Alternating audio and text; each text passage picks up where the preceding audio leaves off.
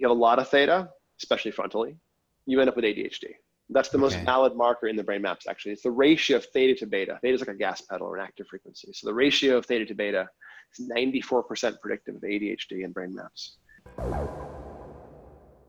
Hey, high performers. Today we are talking with Dr. Andrew Hill, one of the top neuroscientists of the world, and we are chatting about brain waves. There's a few different types of brain waves alpha, theta, delta, beta, and gamma. Now, what is the importance of this? Depending on the time of day and the activities that we're doing and the things we're interacting with, we experience more or less of these brainwaves. And they're also sorts of states of mind. So, for example, like if you're taking a shower and you're relaxed, you're probably in an alpha state of mind, experiencing alpha brainwaves, and theta right before you're going to sleep or in a deep meditation, that's theta brainwaves. Delta, when you're unconscious, you're experiencing more of those. And everyday waking state of mind is generally beta state of mind. So, Dr. Andrew here talks in depth about these brain waves when they occur throughout the day and the importance of them. The importance here, you guys, as a high performer, is to know when you're experiencing these different states of mind and brain waves throughout the day because they can absolutely explode or hinder our productivity and performance levels. The way that we're thinking, the clarity of thought, the deep focus, all of that is associated with these different brain waves. So if you don't understand them yet, here's a little clip to kind of get the basics of brain waves and how they're affecting us throughout the day. I'm wondering if you could just kind of briefly describe. We talk with our clients and listeners a lot about the different states of mind, alpha, uh, beta, alpha, theta, and delta, and, mm. and hmm. even beyond that, um, and gamma. And, and I'm curious, could you just give a, a brief description of all of those, and then sure, uh, where flow wave primer, yeah, yeah, and then where flow state is, and then sure yeah. Uh, yeah. That's easy stuff. Yeah. That's, okay, that's, cool. that's what we do in neurofeedback. That's exactly right. And you, when we, we educate you in this landscape too, mm-hmm. that's the nice thing about peak brain is it's not so much you come in with a symptom and we do it for you. It's you come in with a goal and you are in the process of solving your goal like like it's like fitness people much what the what the metaphor here is like a you know, gym bro learning they can become huge and becoming super huge all their time working out but that happens in neurofeedback. You get super well adjusted incredibly well rested and have incredible flow access and you know because you learn you can take control of the resources and you get a little bit crazy with it. But in terms of the brain waves and we make all brain waves all the time it's important to know. You don't make you don't make one brain wave. You're making a range of frequencies from pretty close to zero hertz or zero cycles per second, some big slow shifts that take you know 30, 40, 50 seconds to, to, to make a change to oscillate. And there's other brain waves that are as fast as probably a thousand hertz or okay. more.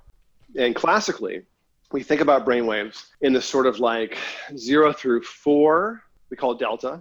And then going up in frequency, I'll unpack these in a moment. Going, going up in order of frequency, it's delta, theta, alpha, beta, and then gamma. And so delta is, delta is up to about four hertz, up to four cycles per second. Classically, it's like two to four, but actually about up, you know, zero to four. And delta, you can think of delta as a brainwave you, you live in. You don't think in delta, you live in it. Okay. So when you're deeply asleep and not dreaming, your cortex is washing itself in delta like it's a washing machine in the agitation mode. Is that and the prefrontal cortex? Everywhere, everywhere. Okay. The CSF, the cerebrospinal fluid, is pumping out uh, literal pressure waves of fluid to pull all the metabolic byproducts and toxins out from around your cells that have built up throughout the day mm-hmm. and to reset any weak synapses like an etch a sketch being shaken. So any learning that wasn't quite done gets reset. And it also helps any learning that's almost done to be cemented.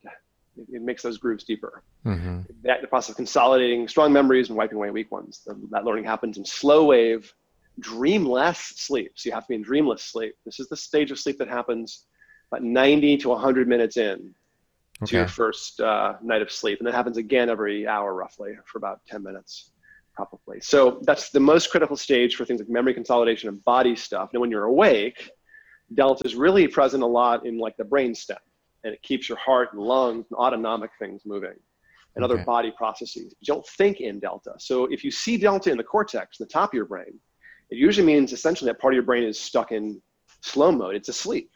Okay. And if you see it focally, a little spot in the brain, especially if you see it with eyes, eyes open, it likely means the brain was bruised um, or injured, crushed briefly, um, some impact or some low area of circulation or some toxin is resident in that area, or you know, some mold or Lyme or something.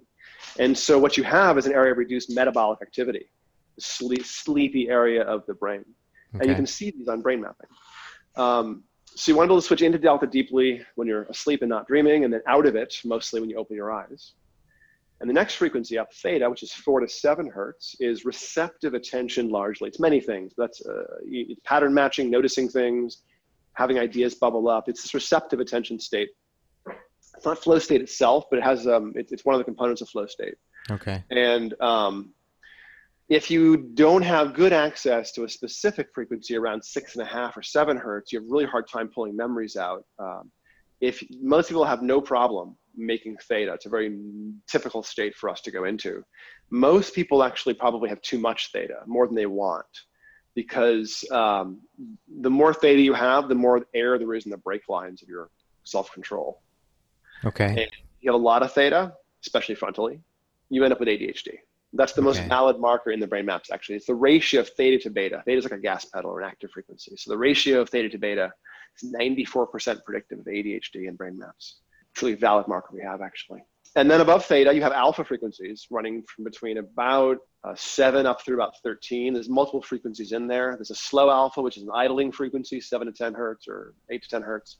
And this is a rest mode. You close your eyes, and the visual system, the back of the head, goes into this big, slow, rounded alpha wave mode, around 10 hertz, you know, but just below that.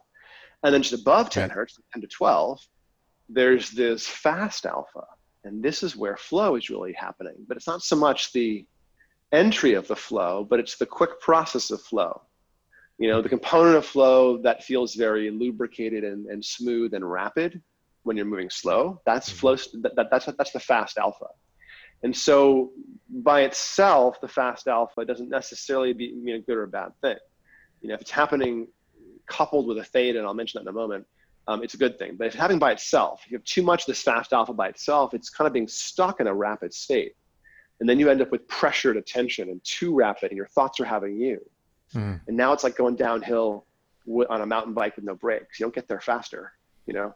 Right. Um, you, you, get there with much less control and with much more, you know, injury uh, uh, if you you know can't can't inhibit the system. So that's fast alpha. But then there's this overlapping region on the motor strip area um, called SMR, sensorimotor rhythm, which is 12 to 15 hertz. It's a low beta frequency, and this is this is a magical frequency in neurofeedback. SMR, sensorimotor rhythm. And if you make a lot of SMR, your body is very very relaxed. You have complete inhibitory tone, control over your thoughts. You suppress seizures perfectly Mm. You turn on and off sleep states very, very well, and you have very, very good learning. SMR was the frequency that Barry Sterman discovered in the late 60s suppressed seizures in cats when trained up in neurofeedback by mistake, largely.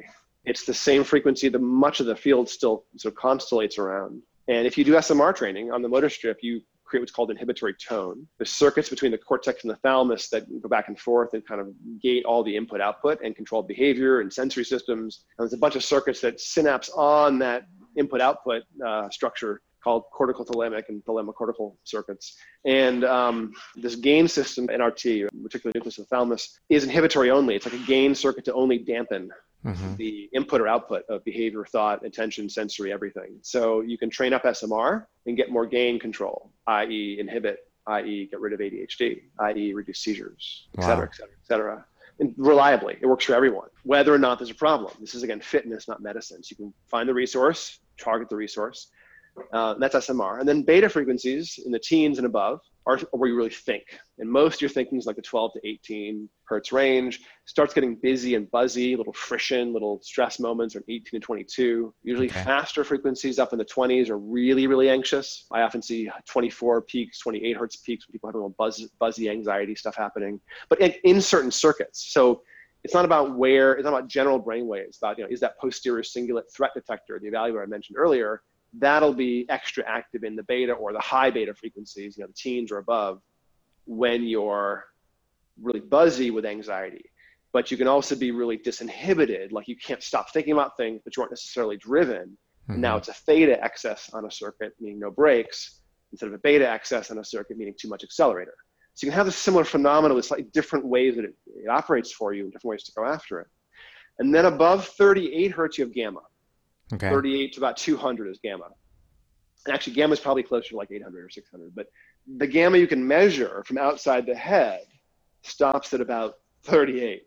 So the vast majority of people doing consumer or even research grade EEG talking about gamma are not measuring gamma, they're measuring noise or eye movement or other things because EEG, as, as you go up in frequencies, as you go from like delta all the way up through gamma, you start off with a big giant delta wave. You know, one delta wave mm-hmm. takes about two seconds, and it's a big giant hump of energy.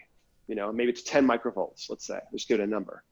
And the same gamma, 10 microvolts, let's say this gamma is a 38 or 40 hertz wave, will be, you know, 40 hertz, little tiny waves, 40 little tiny waves in a second mm-hmm. to make 10 microvolts versus one delta wave, which is one big giant hump of 10 microvolts in a couple seconds. This, this is called the 1 over f or amplitude over frequency rule. This is what happens in reality, physics. Like as you go up in frequency, you go down in amplitude, of the same energy. This is how all energy works anywhere, living and otherwise in the world. Therefore, as you go up and up in frequencies, it gets harder and harder to measure the faster brain waves because they get smaller and smaller. Okay. And they're being generated from inside the skull and scalp and the meninges and layers of tissue, and they attenuate out and they pass through a layer of tissue, get smaller, get, get dampened. Gamma, above about 38 hertz, which is where gamma really starts, is attenuated below the noise floor of measurement equipment as is used in almost every circumstance today. So you really can't measure gamma. Gamma is a sexy thing. Gamma, as you know, most times people use the word gamma in, in a modern context outside of a research lab you should really lump it in the same category as if they just use the word quantum or the word detox okay. or the you know or the, or the word you know it's, it's a charged word with very little meaning in the way it's being used okay. um, and it's, it's, it's, a buzzword that is a little woo at this point um, and, and, so people who are using gamma and eeg it's nonsense honestly um, unless you're doing a very specific research research context so, so be very cautious buying into gamma stuff because there's a lot of it out there these days in, in, in marketing language but that's all it is Okay, so I'm going to leave you with this, you guys. What is one activity that you do when you know you experience high stressed state of mind? And what can you do to change that to get into a more flow state or alpha state of mind? If you like what you're hearing and you want to make sure you don't miss any of these tips, please subscribe, leave us a review, and share with your friends. See you on the next episode.